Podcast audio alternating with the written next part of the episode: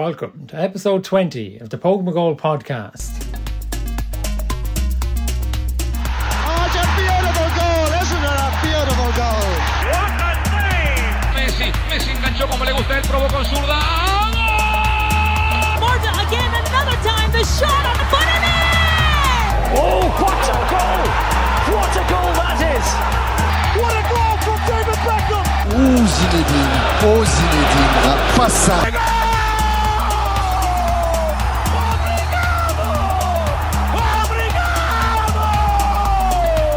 Different class. Different class.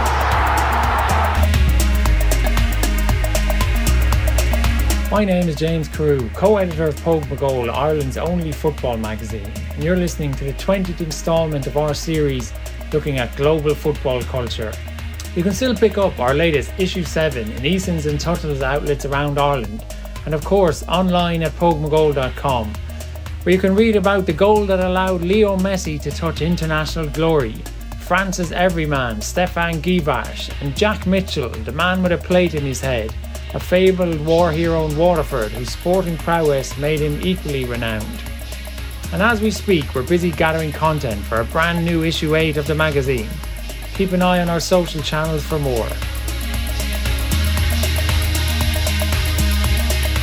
On today's episode, I'm joined by the authors of a new book on Shamrock Rovers entitled From Ringsend to Tallaght, which tells the story of the famous Irish footballing institution through interviews with 50 players from the 1930s to the present day. While I've no Taylor or Joe with me as co hosts today, I do still have two guests who I've really been looking forward to chatting to. Macdara Ferris is a contributor to League of Ireland news site extratime.com the Shamrock Rovers Matchday magazine, and of course the Póg Mo Goal magazine. He's also the author of another book on Rovers, Tallaght Time, which charts the more recent history of the club. And Owen Rice is an author from Dublin, a fellow Hoops fan, and the other half of the double act that has produced From Ringsend to Tallaght, telling the 100 year history of Ireland's most successful club to players who've worn the famous green and white shirt. We'll jump into the book in more depth shortly, some of the names interviewed include legends of the Irish game, such as Liam Tuohy and John Giles, up to modern day stars in the making who we've spoken about on this podcast before, like Jack Byrne and Gavin Bazunu. So, welcome to the Póg Mo Goal podcast, Macdara and Owen. Thanks, James. Thanks, James. It's great to have you here. Lads, to kick things off, as we're still in the early stages of the year, my first question is with a hugely exciting League of Ireland season coming soon, the conclusion to the European leagues, a Nations League for Ireland, and a Winter World Cup. What are you most looking forward to in 2022? I'll go to you first, Macdara. I think probably, you know, we're coming out of lockdown here in, in Ireland. Like the second half of last season, we did have spectators back in the ground. Um, but I think if we could get a run, a run of games with full spectators in the ground, and from a Shamrock Rovers point of view, probably looking forward to um, Rovers are in the, the Champions League qualifiers again. And as champions, you get a, a quite a you get a the champions route through the Champions League qualifiers. Gives you a good chance to go quite far in Europe, even if you drop out. So a European away trip during the summer is something that I'd love to be able to to get to uh, all going well.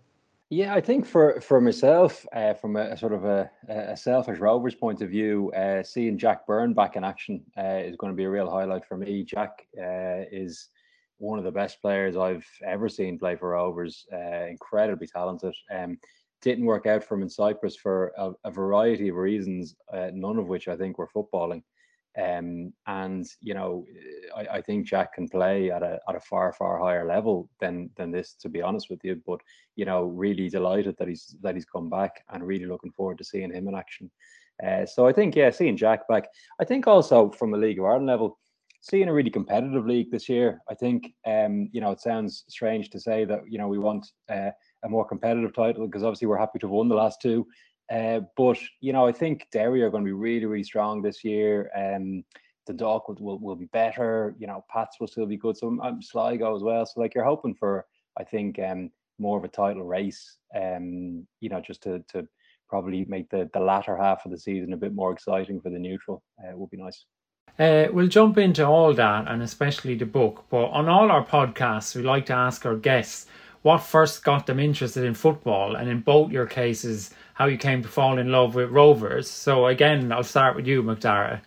Uh, my father would have brought me to Milltown. I'm old enough to have been to the last games in the last couple of seasons at Milltown where Shamrock Rovers played up until 1987. So my father wasn't a big sports fan. I think it was a case he wanted to maybe just get myself and my older sister out of the house on a Sunday afternoon, which was back when the League of Ireland was a 3:30 uh, kickoff on a Sunday, maybe to give my mum a little bit of space on her own, maybe to, to read the newspaper and get a rest from from us knocking around the place. So I suppose that's that's how I got into following uh, following Shamrock Rovers and and following football. As I say, even though my father wasn't a big big football fan. Um, so yeah, sometimes he finds it a bit strange that yeah, I'm pretty fixated with all things football and, and particularly Shamrock Rovers. But but they're they're good memories. So it was nice, you know, we're chatting to some of the players for the book who had actually played in Milltown. So I don't necessarily remember too, too much, but I do remember,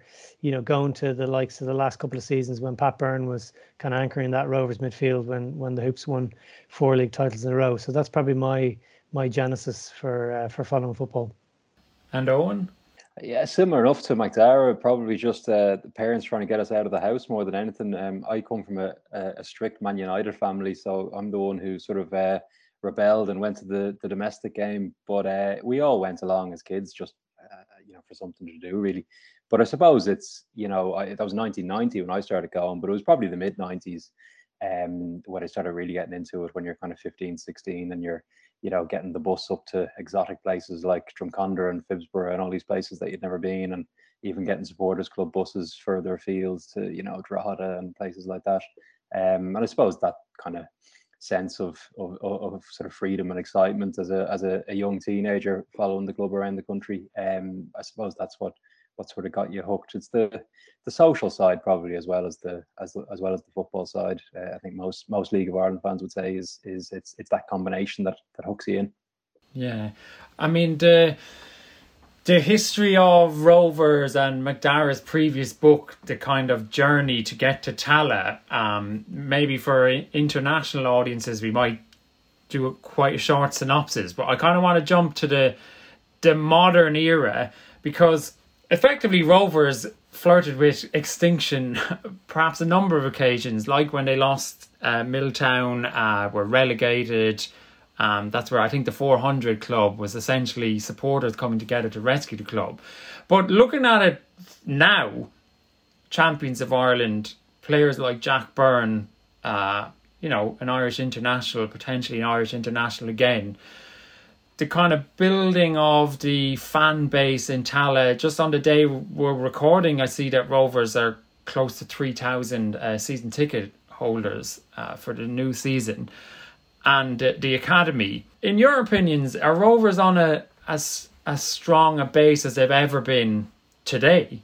One of the previous articles I did for Póg Mo Goal magazine was actually talking about the, the probably the low ebb for Shamrock Rovers, yeah. which was um, you know, after the sale of Milltown, uh, Rovers played in various grounds around the places, and Tallaght began planning and then construction, you know, in the in the late nineties. But it then stopped the financial problems kind of with with the club, and Rovers ended up playing. They were renting St Patrick's Athletic Ground in Inchicore, and there was trouble after a game, and essentially they got evicted, and they'd nowhere to play their next home games. They played a home game uh, in UCD in Belfield, and then they played a home game in Cork, and and to many people, myself included, was probably a low point having to play a home game 250 kilometers from your home ground, um, having to wear your away jersey. Um, the Cork Cork City Club were quite helpful because they wanted the rent money from that game, but the fans weren't exactly welcoming of, of Shamrock Rovers fans down. And really it looked like Jesus is could Rovers go any could Rovers go any lower? And so I was interested in writing about that because, as you kind of said, I, I think Rovers are as strong as they've they've ever been. Like Shamrock Rovers won six FA Cups in the 1960s, um, then at a very fallow period during the 70s, and in the 1980s, as I mentioned earlier on, they won four league titles in a row, but played in front of small enough crowds. I think the success there's always discussion kind of what happened in terms of you know lots of live football on the television from England, kind of the facilities in Milltown maybe not so great even though the pitch was always always brilliant, but if you look at now, um, we kind of laugh sometimes about the anti-Rover sentiment, and you know you probably get that with successful clubs. And Shamrock Rovers have won the title in the last two years, won the FAI Cup, um, the year before that, having had a long 32 year wait before they'd last won the cup. But I think some of that anti-Rover sentiment, which you're always going to get with successful clubs, and listen, that's what rivalry is about. If other clubs are successful, I'm probably giving out about them. But I think some of it is a little bit of people are wondering, you know, will Rovers continue to dominate because, you know, they've a, a, a nice arrangement in in uh, Tallaght Stadium, which they rent for a significant six-figure sum a season, but from South Dublin County Council, uh, planning is received for the new stand. So it looks like they'll be they'll go ahead with that probably later on in the year, and that'll bring the capacity up from eight thousand to ten thousand, all seated, four separate stands. Um, and then it's probably the academy off the field, which you know three or four years ago Rovers were struggling somewhat. They weren't challenging for titles, put put it like that. They were kind of fourth or fifth, kind of getting into Europe just about, but not challenging at all during Dundalk's dominance and Cork City's time up, you know, their rivalry with Dundalk, money was invested by the club in the academy. And I think we're beginning to see fruits of that. I think a lot of people will be aware of maybe Gavin Bazunu, who's, you know, made, I think, eight or nine caps for, for Ireland, Man City goalkeeper out on loan with Portsmouth. Um, Liam Scales, who was, so Gavin Bazunu went for half a million up up front plus uh, bonuses, which they're they're racking up think it's nearly 100 grand for each competitive appearance, up to a, a capped amount. I think there's maybe one or two more uh, games. Liam Scales, who joined uh, Celtic midway through last season, again for a similar amount. And we're talking on a day that St. Patrick Athletic sold James Abankwah to Udinese for, for half a million euro, which I think is great to see for yeah. the league. Um, but I think, and Rovers, it's not about winning trophies at the academy level, but the under 19 team did win the the league last season, and and you know players are coming through. Aidomo Emakhu played for the Rovers first team as a uh, became the youngest goal youngest goal scorer in Europe for Rovers.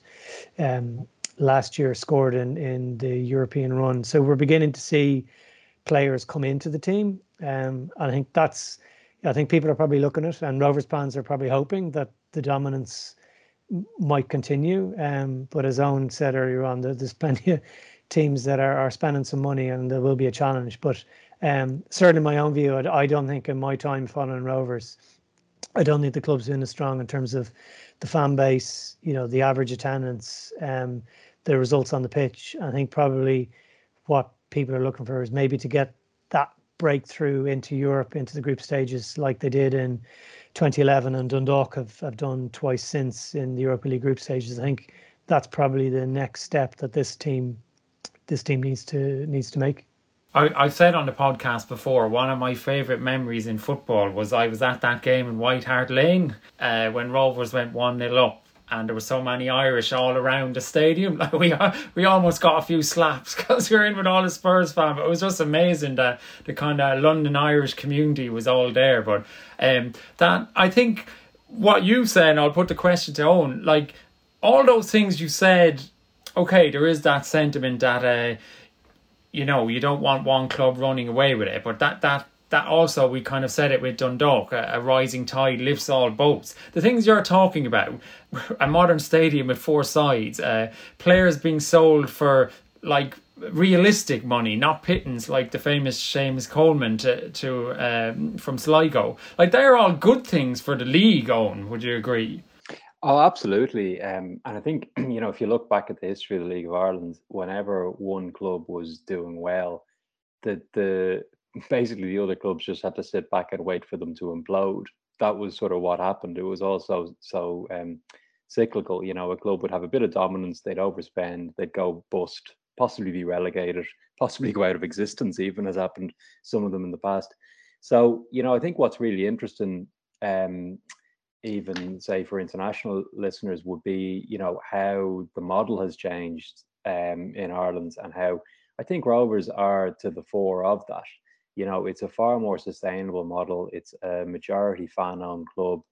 Um, it's you know huge investment has gone into the academy, and I think we're beginning to see the the fruits of that.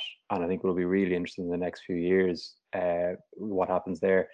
But you know, I think there's a realization that you know the League of Ireland it's never going to be the Premiership. It's never going to be Serie A. You know, and a lot of smaller leagues, uh, bigger leagues than ours, but still smaller leagues comparatively in Europe. You know, they know that the model is to produce youth, um, blood them in teams for a few years and sell them on, and then reinvest that money.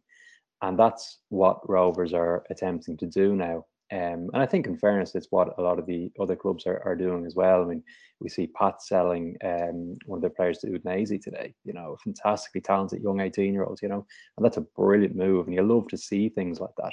You love to see lads going to clubs outside of, you know, League One or League Two or whatever. But, um, you know, I think your, your question was really interesting in terms of is this the strongest they've ever been? Because, you know, I think you could hark back to the glory days of the League of Ireland when they were, you know, winning six cups in a row and playing in front of 30 or 40,000 people. And, you know, you could think, well, surely they they were stronger then. But actually, I think they probably are stronger now because it's a far more sustainable model. Um, you know, back then it was a privately owned um, club.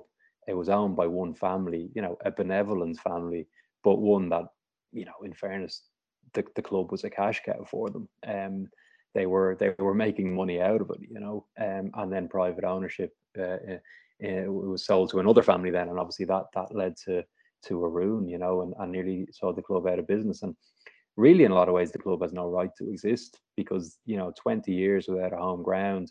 And I think when Rovers uh, qualified for Europe, the the Europa League group stages in 2011, you know, I think it captured a lot of people's imagination because this was a club that within six years had gone from examinership and, and really a stroke of a judge's pen from going out of business. Um, and six years later was in the group stages of European competition. So I think you know a lot of people uh, in Ireland, but but also outside of Ireland, sort of uh, you know saw that as being really a great sports story. You know, as well mm. as just being a great story for Rovers. On a previous pod, I interviewed my brother, the other half, Paul McGold, who you won't like to hear is a Bohs season ticket holder, but he's living in Cabra, so he's living in, in North County Dublin, uh, close to Dalymount Park. And he said around there, he likened it, we're both from Kilkenny, he likened it to Kilkenny GAA in the fact that you see the kids wearing the kits and the schoolboys and schoolgirls teams wearing the tracksuits around the area. And I'm I'm keen to know if if Tallaght and those surrounding areas are like that for Rovers now. Um, you see, as I said about the season tickets, I think there was a a Dublin derby was about seven or eight thousand. I think was the highest ever. So I'm keen to to know from you guys is that do you feel that kind of groundswell of they're embedded in a community and they're only growing? Yeah, no, very much so. Um, uh, you know, I think when you go out to to Tallaght, you see that, and when you go to games, you see it as well. I mean, the the demographics at the matches is a lot different than what it used to be. Um, you know, myself and Macdara spent uh, you know decades literally going to games where it was like we were the youngest people there, you know, and kind of like teenagers, early twenties kind of thing. Um, because the only people going to games were people who'd been hooked during the good times and mm. uh, and and it stuck with it. Whereas if you go to games now, it's full of kids. It's also full of girls, full of women, yeah. which it, you wouldn't have got 20 years ago as, well. And that's a really, really great thing to see as well. Um, so I think it is changing, and I think it's also great. I'm going to go sort of off message here slightly and say that it's also great to see that at Bohs. Um, you know, I think in fairness to Bohs, um, they've done really, really good work in the community um, and they're reaping the benefits of that because they're getting the crowds, they're getting the local support. Um, even when they're not actually challenging for the title, they're still, you know, there's still that buzz about them. Yeah. Um, and you'd hope that other clubs can follow suit. You know, I, I live very close to to Richmond Park where St. Pat's play. Um, and I think they're beginning to get that, but I think they've struggled in the last decade or so to really create that local buzz um, around them and you'd love to see it kick off a bit more because you know ultimately like it, it, it as you say a, a, rising tide lifts all boats and you you want to see all the clubs progress you don't just want to be the best club in a really rubbish league. You want to be the best club in a really good league. So you do want to see them all come up like that.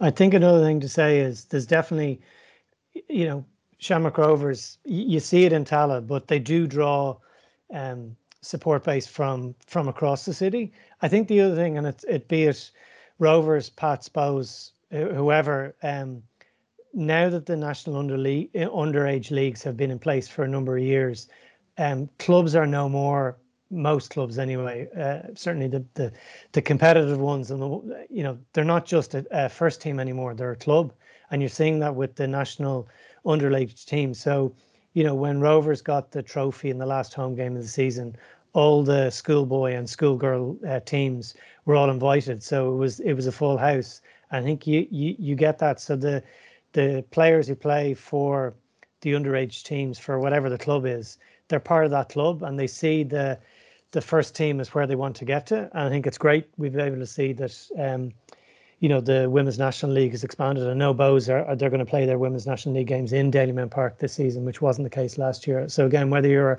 a boy or a girl, you you have something to aspire to to work towards uh, that that first team, be it the men's team or the women's team. And if you don't if you don't get that, that's fine. But that'll be that'll be your team. So I think, irrespective of Rovers, I think that's definitely been a, a positive. That it's more than the idea being that you're a club more than just a first team. Because I I certainly remember going to to Rovers and all, all all they had was the first team. I mean the first team was rubbish.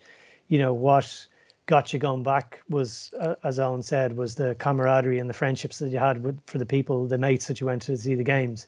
What you really want to have is that plus a successful yeah. club and a successful team challenging uh, challenging on the top. And I think, um, you know, also the way the a lot of the clubs, not all of them, but are are structured with. Um, you know, feeder clubs or affiliate clubs. So at, at Rovers, there's the Shamrock Rovers Academy, and you know players have come through that into the first team, and others have have um, have gone on and, and gone to other clubs even without breaking into the first team. So Kevin Zefi being an example, who's gone from from Inter Milan, um, or even James Furlong, who did play one first team game, who, who got a move to the UK. Um, some of it's obviously tied up uh, with the, with the Brexit rules as well, but um, you have that you know available for for players to to do that. But then you also have other clubs that are in the schoolboy sections that are affiliated with the club. So be it Rovers are affiliated with a, with a number of clubs, Lucan being one of them. And and so again, there's that coaches coming down from the club working with that local club. Those schoolboys and schoolgirls been invited to be it Dalymount Park, be it Richmond Park, be it Turner's Cross, wherever. And again, you get that. So so I think that's where um, you know, thinking looking at a, league as a whole, I think there's a lot of positives to to look in that and I think Rovers are doing particularly well at that as well. Before we jump into the book, I'd be keen to get your opinions. To me, it feels like the league is making that crossover into, if not the Irish public, the Irish sporting public. So, again, I won't get. We don't have enough time to go into your thoughts about Bohs and their Bob Marley shirt. But but when Rovers have players like Jack Byrne uh, going into the Irish squad or getting to the Europa League as they did a number of years ago, they they they cross that threshold into credibility, don't they? So as you kind of long term League of Ireland fans, do you see that difference as well? Do you see differences in the perception of the league? I, definitely do. I think James, you say it there. I think Jack Byrne's a good example. Um, there's been a number of League of Ireland players that have come through and got Ireland caps while playing at League of Ireland clubs. And I remember I, I was lucky enough the night I was in Stade de France when Graham Burke, who was with Shamrock Rovers at the time and is, is back at Rovers now, and um, he got a cap against uh, France uh, in the what was their World Cup warm up as they went on to win the World Cup. And I remember the just the thrill of, of that as being a Rovers fan, being able to to see that. I think there's there's that crossover. I think the qualifications of in in Europe, so particularly Rovers, but I think I think probably Dundalk, to be fair, 2016, yeah. you know, they were very competitive. They won a match, they drew a match. Uh, whereas Rovers in 2011, when they lost all six games, competitive and probably five, probably not the sixth one when when Spurs came to uh, came to Tallaght. Um, and I suppose the the the amount of podcasts that are out there, uh, yours included, uh, the the media side on the League of Ireland, I think at times I think the League of Ireland gets more coverage than potentially it, it deserves in the national newspapers. To be to be honest, if you look at the yeah. number of people that go through the turnstiles, um, the TV coverage not so good. So I think that's certainly something that yeah, can be can be improved on as well. But um, and then you look at the uh, you look at the attendances. So take out the last couple of seasons because we've been dealing with COVID, but it's something I've had a, a look at a couple of times and and, and written about. And um, particularly as uh, as Gareth Penrose uh, uh runs extratime.com, he he collates all the attendance figures. Um, so we've actually been able to. We're not talking the abstract about what the attendances are, but actually have the have the hard results for the. If you go probably 2017, 2018, 2019 season, we have the attendances for all of that, so you can actually can, you can track the progress. And when fans came back last season, um, you know the attendances were good once people were allowed to allowed to come in, and uh, obviously people needed to feel comfortable back in the stadium. So I think it'll be fascinating to see where the attendances go this season. I I, I think they'll. My view is that there'll be more. Um, they'll be greater than they were in 2019. And certainly one of the factors when you look at the statistical analysis of attendance figures for football around the world, one of the big things to get people to come to games is actually to have that competitive league. So if you have one team running away with it and other teams are okay you, are vying for europe and whatever but actually if you have a competitive title race it actually does bring people more into it once the games are are, are meaningful and i think we're probably you know, I think we probably will ha- will have that, and certainly the ten team league actually helps with that for the Premier Division. So, um, you know, it's very. I think last season, the last game of the season, the last series of games of the season, really, what Shamrock Rovers, the game Shamrock Rovers were involved in, had nothing to play for. Whereas I think all the other games had something to play for. Somebody was going for for Europe. Somebody was trying to avoid uh, relegation. I think uh, Longford had been relegated, but I think everything else um, but obviously Longford were playing in a game, so everything else was was meaningful. So uh, I think the ten team league, which we've had for the last, I think maybe three seasons, if I have that right, um, I think that'll probably help when next season, the season coming, fingers crossed, uh, we've we've full capacities back at all the grounds around the league, both in the Premier Division and in the First Division. Yeah, I, I kind of think as well that there's been a little bit of a change in mindset in the sporting public as well, um, and in the in the the footballing public, if you want to call them that. Um, you know, I think for a lot of times when the national team was doing quite well, um, and we had effectively outsourced player development to top clubs in the UK, um, people sort of divorced the League of Ireland from the rest of football. Like it was kind of seen that well, this thing isn't really necessary because you know we we don't need it to to do well. And I think people have kind of realized that that's not actually the case. You know, like if you look at if you go through squads at major international tournaments, you know, you you will struggle, I think, to find another country competing in international tournaments that don't have players in the domestic league. Um, and I think people are realizing that you know Ireland isn't some sort of freakish country that can survive completely against the rules uh, and completely yeah. against you know the structures of world football. Um, so people are kind of reasoning that, and I think the Stephen Kenny thing is probably helping as well in the sense that you know everyone's now talking about this need to rebuild, to to to start with these young players, to change how we're playing the game. So I think for the, for the first time in a long, long time, probably ever, as far as I've been a football fan, people are actually talking about the structures of the game in Ireland and sort of how to build success. And I think sort of the penny is dropped for a lot of people that actually that means we need a stronger league. So maybe they're more willing to give it a go. And then once you actually give it a go, you realize it's actually quite fun. I totally agree. And it's kind of that kind of dismissal of, oh, the, sure, the League of Ireland is shite. It's like, yeah, but that's not a good thing. It's like if you're calling yourself a football fan, it needs to be good for for everything to improve. Another outstanding chapter in the story of Shamrock Rovers. Terry's clear. Terry's going to score.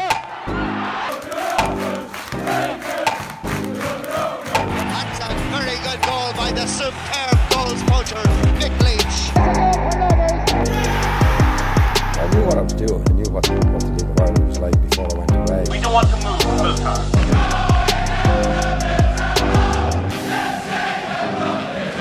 Here we are at the Tallaght Stadium, home of Shamrock Rovers. Shamrock Rovers have won the cup.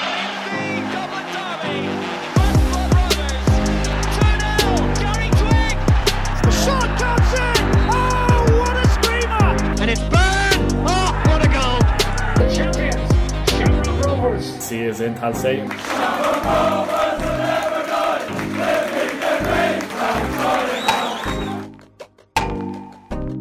I want to jump into the book. I think it's a brilliant idea, but it's a hell of an undertaking. So, where did the idea come from to interview 50 players and, and how what was the process? How long did it take?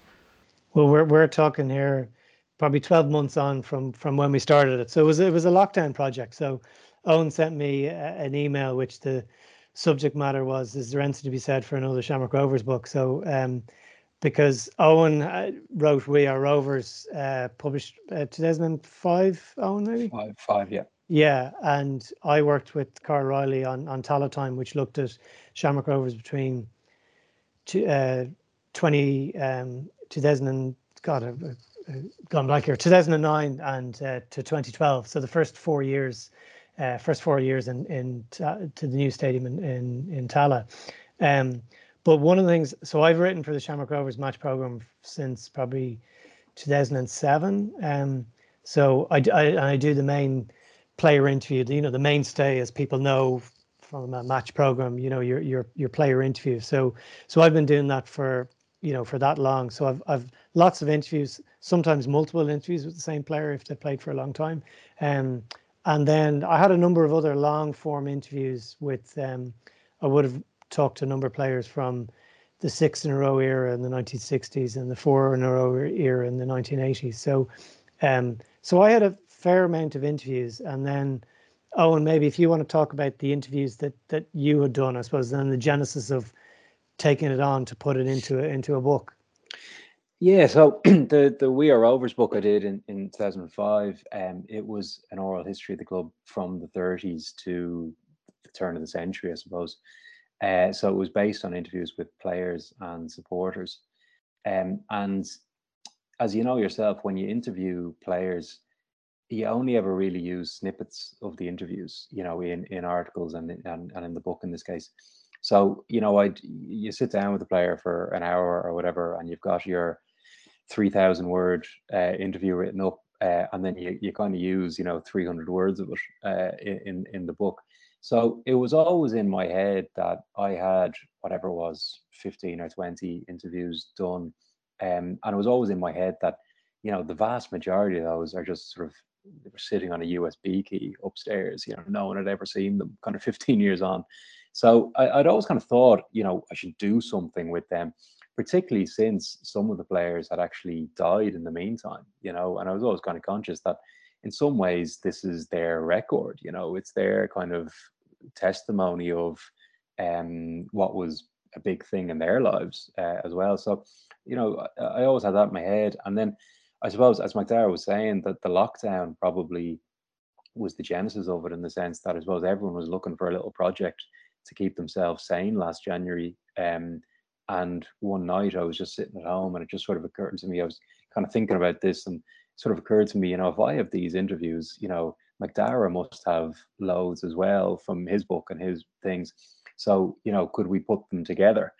Um, and the way we've we've done them in the book is it's all first person. So each chapter is just a first person testimony from the player. So it's you know fifteen hundred words or whatever it is.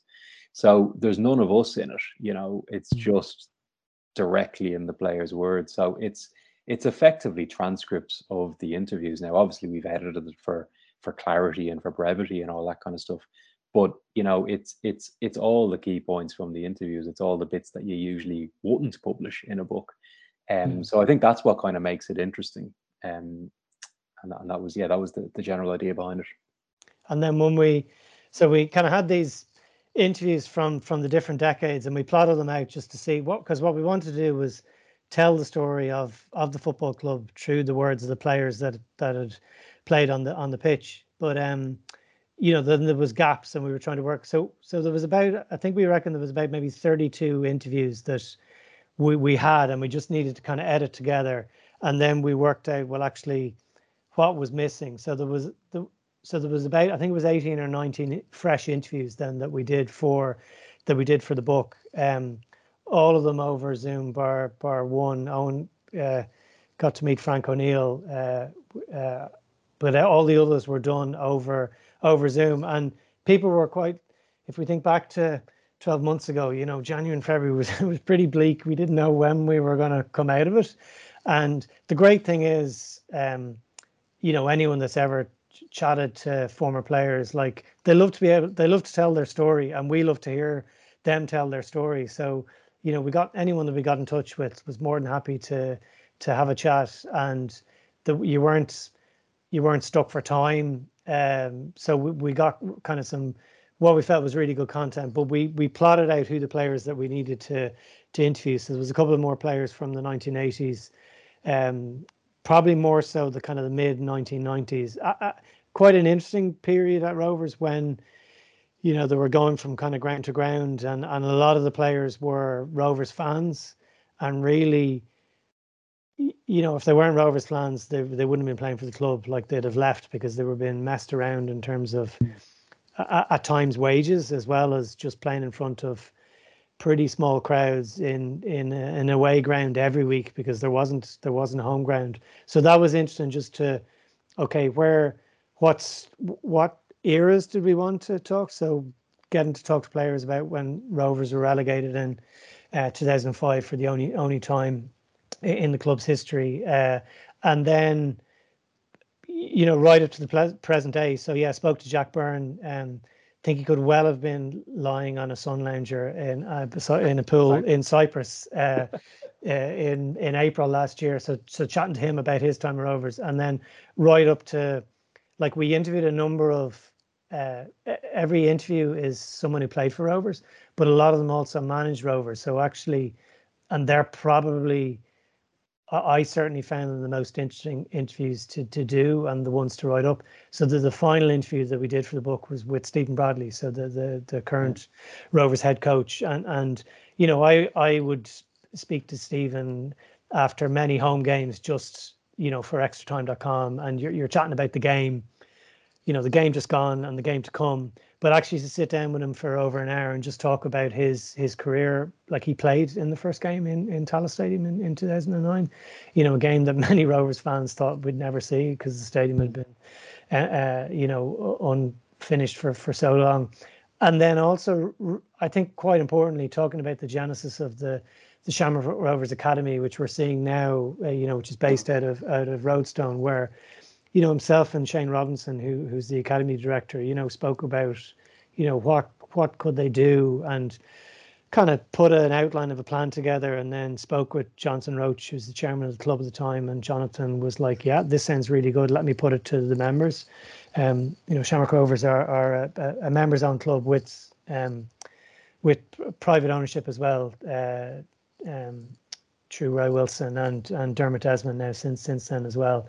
Um, and the members are very supportive of it, and and that's what was needed when we talk about you know five or six years ago when Rovers weren't com- competing for the league, but the investment was been put in place and the structures put in place. Um, so I think that was really interesting, as well as talk about, you know, he was the manager that that finally brought the FAI Cup back to um, back to Shamrock Rovers, you know, they've been stuck on 24 cup wins. Uh, a nice number to have, I'm not complaining, but 25 is a much nicer number, and they've been stuck on that since 1987. So, so um, I think that was the case. And and maybe Owen, uh, you might want to talk about the the couple of the interviews, maybe with Frank O'Neill and and probably maybe with Pat Scully, which I think was another one, which was a standout one for us.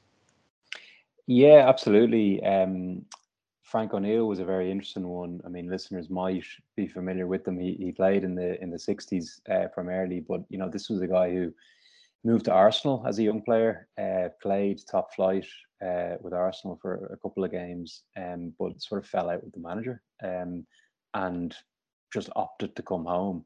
But you know, had the skill, had the talent to play in the in the, the first division as it was then um, in England uh, at you know a really really big club like Arsenal, but opted to play uh, for Rovers for effectively his whole career. Really, I think he in later years moved on to a few other clubs, but you know, uh, great to get an opportunity to, to meet um, Frank. And as Macdara was saying, he's actually the one we we I interviewed in person. Uh, he wanted to meet in person, but we had to wait until everyone was double jabbed and all that. So that interview took a little bit of time, but it was well worth um, well worth uh, the wait the wait.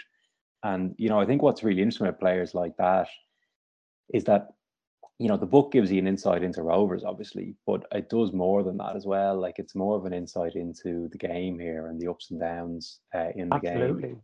And, and you know, you know, it's kind of unthinkable now. Uh, well, I should say unthinkable. I mean, I do, I do think Jack Byrne could potentially play at, at at the highest level, but you know, it's it's almost unthinkable that lads would come back from the Premiership to play League of Ireland. You know, um, but you know, back in the fifties and sixties, before the mac, before, sorry, when there's still a maximum wage in place uh, in England, you know, players could have done that. Like players like Gerry Mackey, who again we spoke to in the book. Gerry was offered uh, to go over to Manchester United uh, and turned them down to stay at Rovers because between his full time job uh, and the, the few Bob Rovers were giving him, he was earning more than the maximum wage in England. So, you know, and he, he was far from the only one. So the standard of player uh, back then was really, really high because there wasn't the financial uh, incentive. Which is why I always say Jimmy Hill killed the League of Ireland because he's the one who got rid of the maximum wage. Um, but you know, and that's kind of what set in motion the the sort of the downfall, I suppose, uh, in, in, the later years. But yeah, like just to, like testimony from whether it's Gerry or, or Frank or whatever, it really gives you an insight into a completely different game here in Ireland. Um, and a different different time in society, a different time in, in the league and in football, and just really, really interesting insights to get. You mentioned Pat Scully, Macdara. I've slight bit of bitterness because the season before he was managing Kilkenny City and he did an unbelievable job. I think they'd lost the first 10 games or were bottom after the first 10 games. He took us on this unbelievable run and just missed out on the playoff position. And then took the Rovers job, which is kind of testimony to the job he did at Buckley Park and he took the whole team with him. He gutted the team. So, so what, what, what was it about Pat Scully that kind of intrigued you? What were the some of the stuff he came out with? Yeah, I might. Uh, I, I, I spoke with Pat for the book, and um, it's funny. I mean, Pat's reputation, as I'm sure you know, he's kind of nearly like the Roy Keane of the League of Ireland. You know, like he's he's sort of um, famously. Uh, well, difficult is the wrong word, but you know, like kind of uh, hard to please. Let's say he fell out with a lot of people uh, o- o- over the years, and uh, I got a number for him, and and even, you know, after all this time, and the age I am at this stage, I was actually nearly nervous ringing him, you know, because you're kind of half expecting to jump down the phone at you, you know. But actually, he's very much mellowed with age. I'm glad to report he's a he's a, a lovely guy, and we had a great great chat. But like you're saying, yeah, he did wonders with that Kilkenny team and mm. um, came to Rovers, a freshly relegated Rovers, Rovers in the first division for the first ever time. And, uh, you know, we had this fairly rookie manager, although I had done a good job in that season. And he brought in sort of half the Kilkenny team and half the Kildare County team. And we're yeah. thinking, what the hell are you doing? Like, I mean, we're never going. But he knew what he wanted, and he wanted youth. He wanted players who were sort of 19, 20, and who most importantly had the mentality.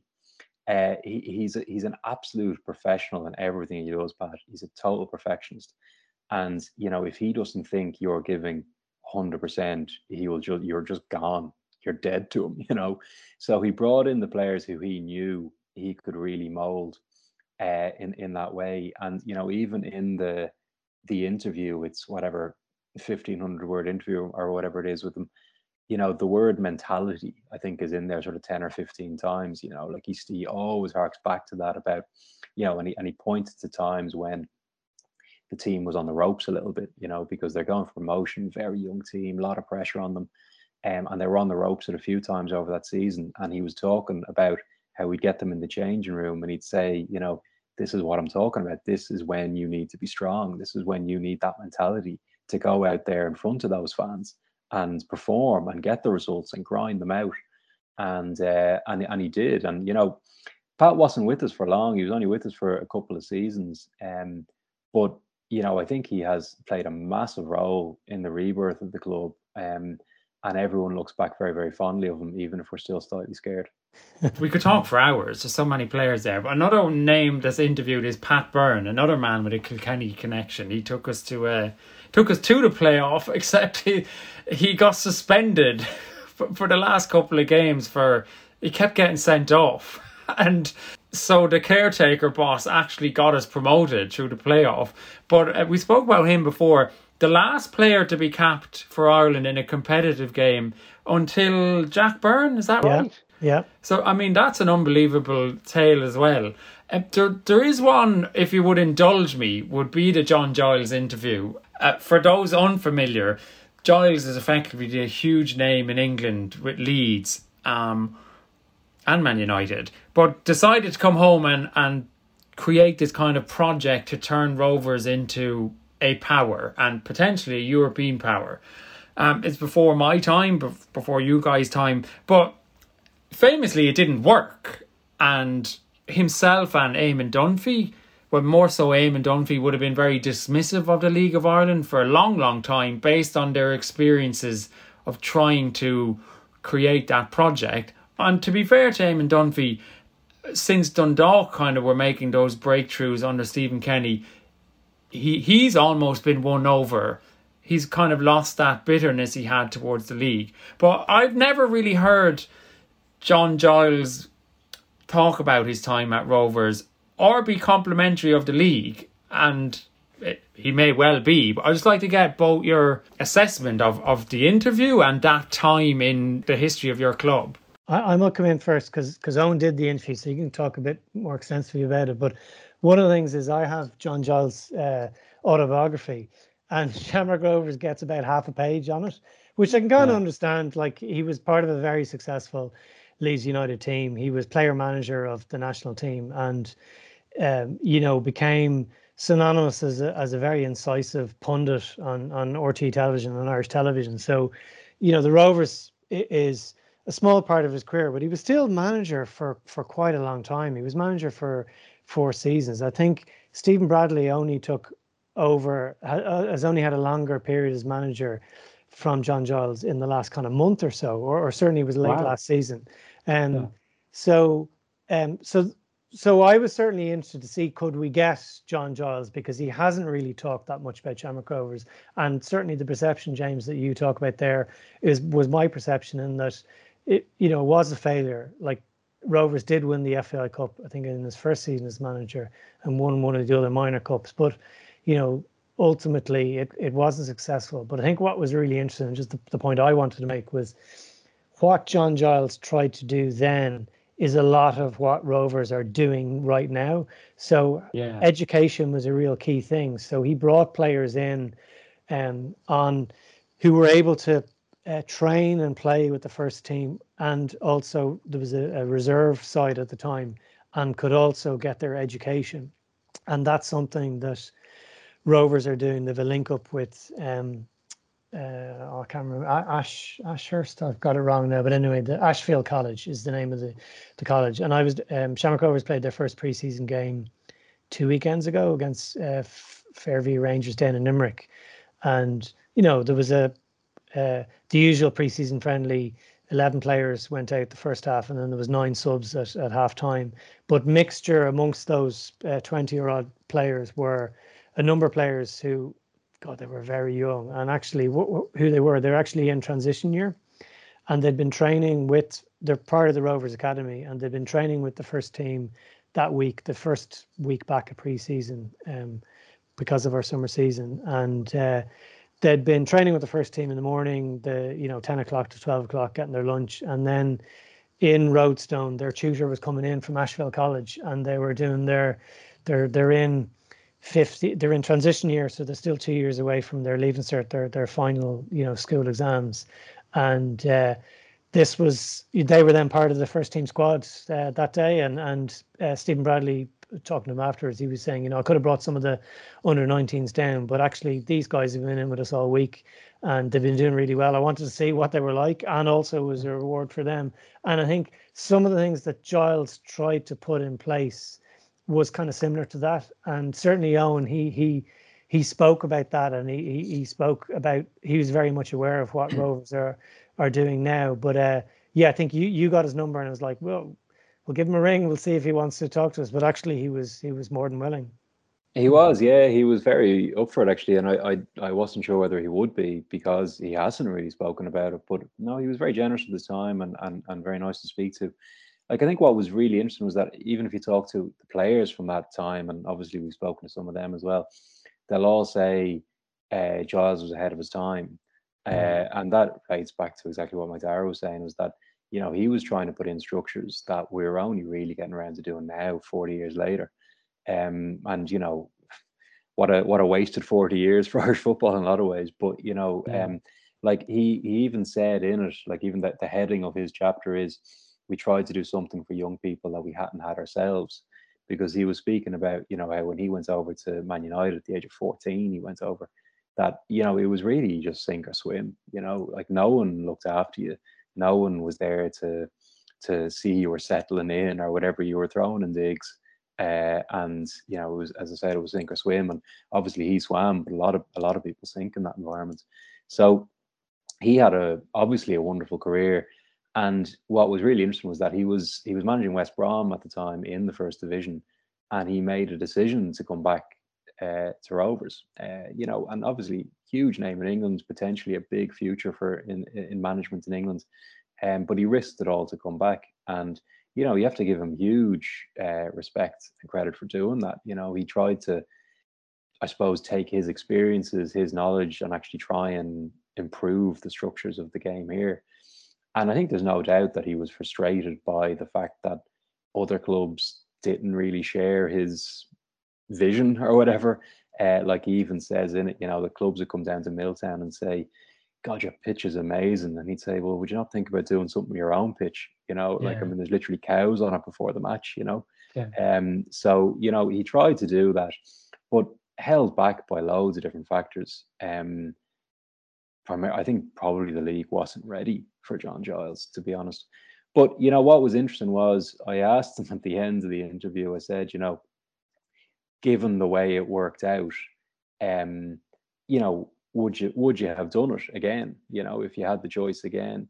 And in fairness to him, he was very honest. He said, you know, knowing everything I know, um, I wouldn't do it again. You know, because and and fair play to him for the honesty. You know, like in the sense that he had given up a really uh, successful and, and and and big future in the game in England, and uh, and it didn't work out from here.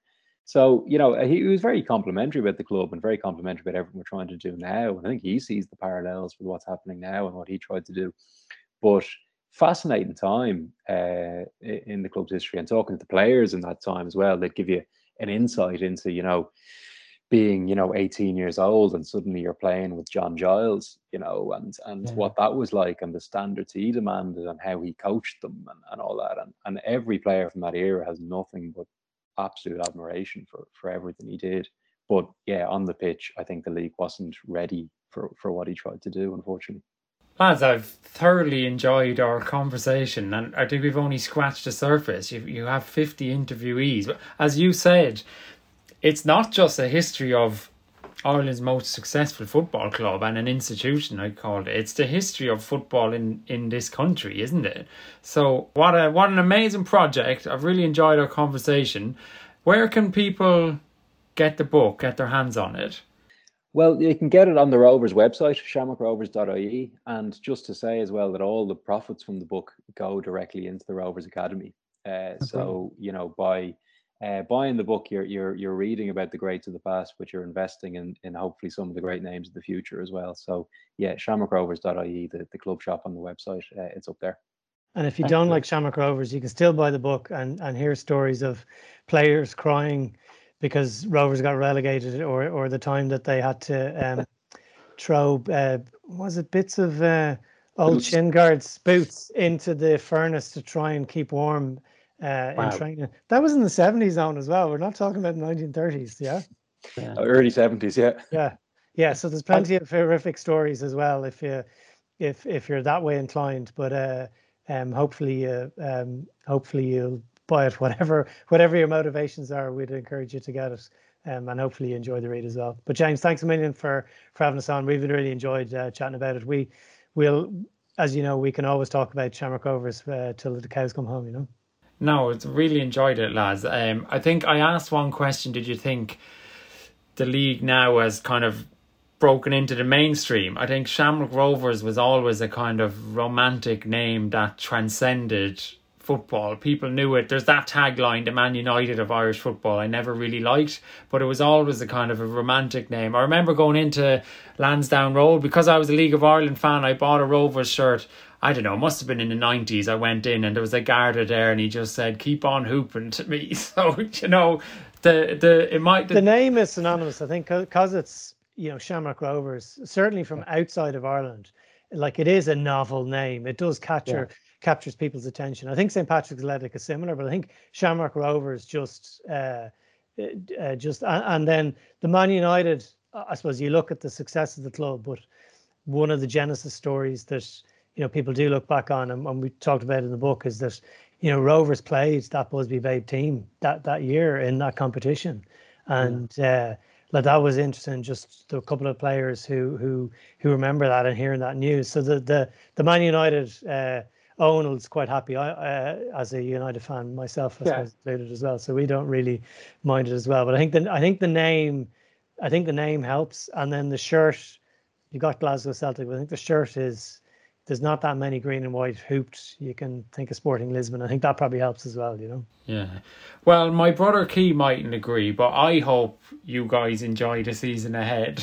and I think I think it's a, going to be a an exciting one for League of Ireland. I think we didn't even talk about like Richie Towell, Jack Byrne playing together. Personally, I think like Byrne might be and Towell might be eyeing a recall to the international squad. There's there's so much more we could talk about. So Thanks so much for joining us uh, on the podcast. And that's it for the latest episode of the Póg Mo Goal podcast. Drop us a rating or subscribe wherever you get your pods and toggle back for previous shows.